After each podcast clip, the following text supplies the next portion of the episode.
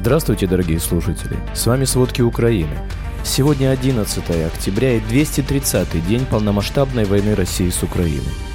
Армия России продолжает воевать с гражданской инфраструктурой Украины. Россия планировала массированные авиаудары по Украине еще до взрыва Крымского моста. Украина переламывает ситуацию на войне против истощенных российских сил. Российские миллиардеры отказываются от гражданства этой страны. Обо всем подробней.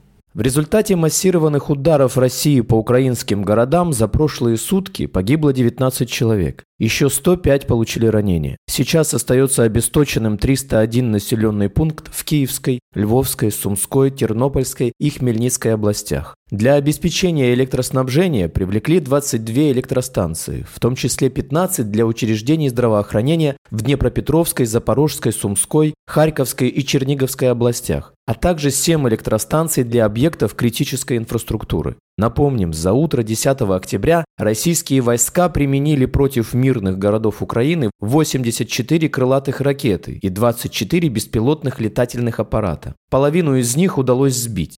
Массированный ракетный удар Россия нанесла по более чем 20 городам, включая Киев. Массированные обстрелы россиян по всей территории Украины 10 октября стоили России около 700 миллионов долларов. Об этом говорится в оценке Forbes Украина. На массированные ракетные удары России по украинским городам и объектам энергоинфраструктуры 10 октября украинцы отреагировали усиленными донатами на ВСУ. За вечер только одного понедельника задонатили более 227 миллионов гривен. Отмечается, что по состоянию на 2030 фонд Сергея Притулы и Сергея Стерненко собрали 206 миллионов гривен на дроны. В результате российских обстрелов в Сумской области погиб человек, еще четверо получили ранения. Кроме двух ракет со стороны России 10 октября было еще более 50 приходов за день по пограничью Сумщины. Такие данные передает глава Сумской военной администрации Дмитрий Живицкий. В городе Белополье повреждены многоэтажка, частные дома, школы, интернет и предприятия. Сегодня российские войска нанесли ракетный удар по Запорожью. Такую информацию обнародовал глава Запорожской военной администрации Александр Старух. Повреждения получили учебное заведение, медицинское учреждение и жилые дома. Кроме того, есть пострадавшие.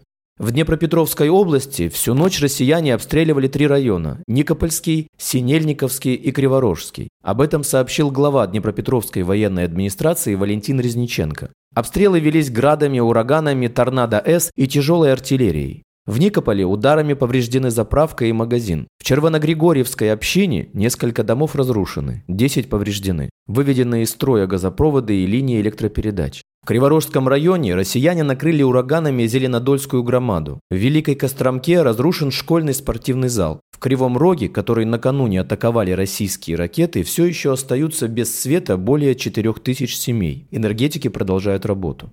Российская армия пытается удержать захваченные территории и наступать на Бахмутовском и Авдеевском направлениях, хотя на Херсонском направлении понесла новые потери. В детской больнице одного из населенных пунктов Луганщины российские войска наряду с больными детьми разместили своих раненых. Среди них и бывшие заключенные, представители частной военной компании «Вагнер». Нередки случаи, когда детей недолечивают и выписывают, чтобы освободить койко-место. За текущие сутки подразделения сил обороны Украины отбили атаки противников в районах населенных пунктов Бахмутовская, Майорск, Солидар и Первомайская. Ракетные войска и артиллерия за сутки поразили пункты управления, три района сосредоточения живой силы, вооружения и военной техники и один зенитно-ракетный комплекс С-300 врага. С начала полномасштабного вторжения России в Украину уже погибло более 63 тысяч российских военных. Такую информацию передает украинский генштаб. Ладожинская ТЭС, что находится в Винницкой области Украины, сегодня потерпела повторный удар российских войск. Об этом сообщили в ДТЭК. Это произошло в тот момент, когда на месте работали спасатели, есть пострадавшие. По предварительной информации 6 человек. Пострадавшим была оперативно оказана медицинская помощь, они доставлены в больницу. Среди раненых работников компании нет. В результате обстрела снова повреждено энергетическое оборудование предприятия. Когда решится ситуация с безопасностью, работники теплоэлектростанции начнут работы по восстановлению. Россияне свозят в машинные залы первого и второго энергоблоков Запорожской АЭС кровати, матрасы, бойлеры и другое бытовое оборудование. Об этом сообщили в Энергоатоме. То есть военные России либо пытаются организовать зимние казармы на ЗАЭС и значительно увеличить свое присутствие на станции, ставшей едва ли не единственным прибежищем для них на временно оккупированной территории и которую они уже давно де-факто превратили в военную базу. Или планируют еще более жестко взять персонал Запорожской АЭС в заложники и совсем не выпускать работников, как это было во время оккупации Чернобыльской АЭС. Украина прекращает экспорт электроэнергии из-за российских ракетных обстрелов энергетических объектов. Об этом говорится в заявлении Министерства энергетики Украины. Украинская электроэнергия, которую страна экспортировала после синхронизации в ЕС, а также отдельными линиями в Молдову и Польшу, помогала Европе замещать российский газ и поддерживала стабильность европейской энергосистемы. Но российские обстрелы энергетических объектов Украины – это еще один способ энергетического шантажа. Даже после того, как была остановлена Запорожская атомная электростанция, находясь более 7 месяцев в российской оккупации, Украина выполняла свои обязательства обязательства перед европейскими партнерами по экспорту электроэнергии. Но вчерашние ракетные обстрелы, поразившие тепловую генерацию и электрические подстанции, заставляют Украину пойти на прекращение экспорта электроэнергии для стабилизации собственной энергосистемы. Соединенные Штаты считают, что Россия планировала массированные авиаудары по Украине еще до взрыва Крымского моста. Об этом в комментарии CNN заявил пресс-секретарь Совета национальной безопасности Белого дома Джон Кирби. По его словам, атаки такого масштаба не могли быть спланированы за несколько дней. Президент США Джо Байден в разговоре с президентом Владимиром Зеленским пообещал предоставить Украине передовые системы ПВО для защиты украинских городов и их граждан. Руководитель Центра правительственной связи Великобритании Джереми Флеминг заявляет, что Украина переламывает ситуацию на войне против истощенных российских сил. Несмотря на ракетные удары по целям по всей Украине, в понедельник Флеминг заявил, что у Москвы заканчиваются боеприпасы. Он сказал, что процесс принятия решений президентом Владимиром Путиным оказался ошибочным. Кроме того, речь идет о том, что расходы России на войну в Украине, как с точки зрения потери людей, так и с точки зрения потери техники, являются потрясающими, поскольку предыдущие достижения сведены на нет. Аналитики Института изучения войны заявляют, что Кремль может использовать дополнительные российские силы в Белоруссии для того, чтобы зафиксировать украинские войска под Киевом и не допустить их переброски в другие места для учения в контрнаступлениях. По указу самопровозглашенного президента Александра Лукашенко с 11 октября проведут проверку вооруженных сил Беларуси. Об этом сообщает пресс-служба Министерства обороны Беларуси. Как утверждает Минобороны, в ходе проверки воинские части отработают приведение в боевую готовность марш, а также развертывание в назначенных районах с выполнением учебно-боевых задач. Вчера министр обороны Беларуси Виктор Хренин сделал отдельное заявление, в котором предостерег, чтобы Украина не делала шагов, которые могут спровоцировать войну. Это при том, что самопровозглашенный глава Беларуси Лукашенко уже признал участие страны в войне против Украины. Европейская комиссия работает над тем, чтобы предоставлять Украине около полтора миллиарда евро бюджетной поддержки ежемесячно в 2023 году. Предложения могут поступить уже на следующей неделе или в преддверии конференции по восстановлению Украины в Берлине 25 октября.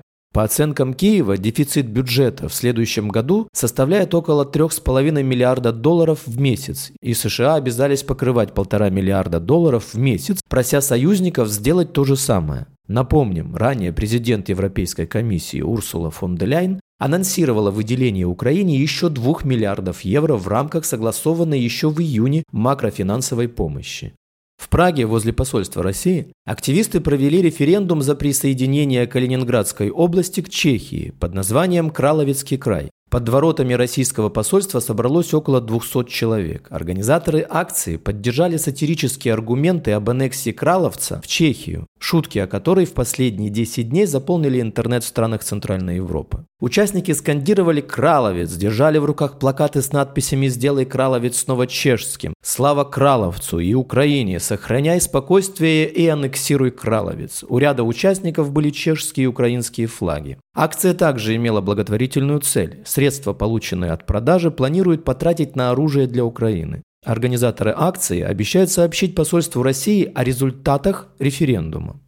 Миллиардер Юлий Мильнер, входящий в число 15 богатейших людей России, отказался от гражданства этой страны. Об этом он сказал в Твиттере. Вместе с Юрием из российского гражданства вышли уже члены его семьи. Он заявил, что его семья навсегда покинула Россию в 2014 году после аннексии Крыма Россией. А этим летом они официально завершили процесс выхода из российского гражданства. Юрий Мильнер – основатель группы фондов DST Global. Его состояние оценивается в 7,3 миллиарда долларов. Это уже третий бизнесмен из списка Forbes, который в последние месяцы отказался от гражданства России. В июне такой шаг совершил основатель инвестиционной компании Freedom Finance Тимур Турлов. Он получил паспорт Казахстана, в котором проживает уже много лет. В сентябре о выходе из российского гражданства сообщил бывший владелец инвестиционной компании «Тройка Диалог» Рубен Варданян. Он объяснил это решением вернуться в Армению гражданином, который является. В апреле Forbes сообщил, что ряд предпринимателей, связанных с Россией, обратились к издателям журнала с просьбой не называть их российскими бизнесменами. В их числе были инвестор Юрий Мильнер и основатель ВКонтакте и Телеграм Павел Дуров. Forbes отмечает, что просьба от предпринимателей, имеющих связи с Россией, не указывать их в списках как российских бизнесменов, поступали и раньше. Однако на фоне санкций, введенных в отношении России из-за полномасштабного вторжения в Украину, число таких обращений увеличилось. Спасибо, это были все главные новости о войне России с Украиной к середине 11 октября.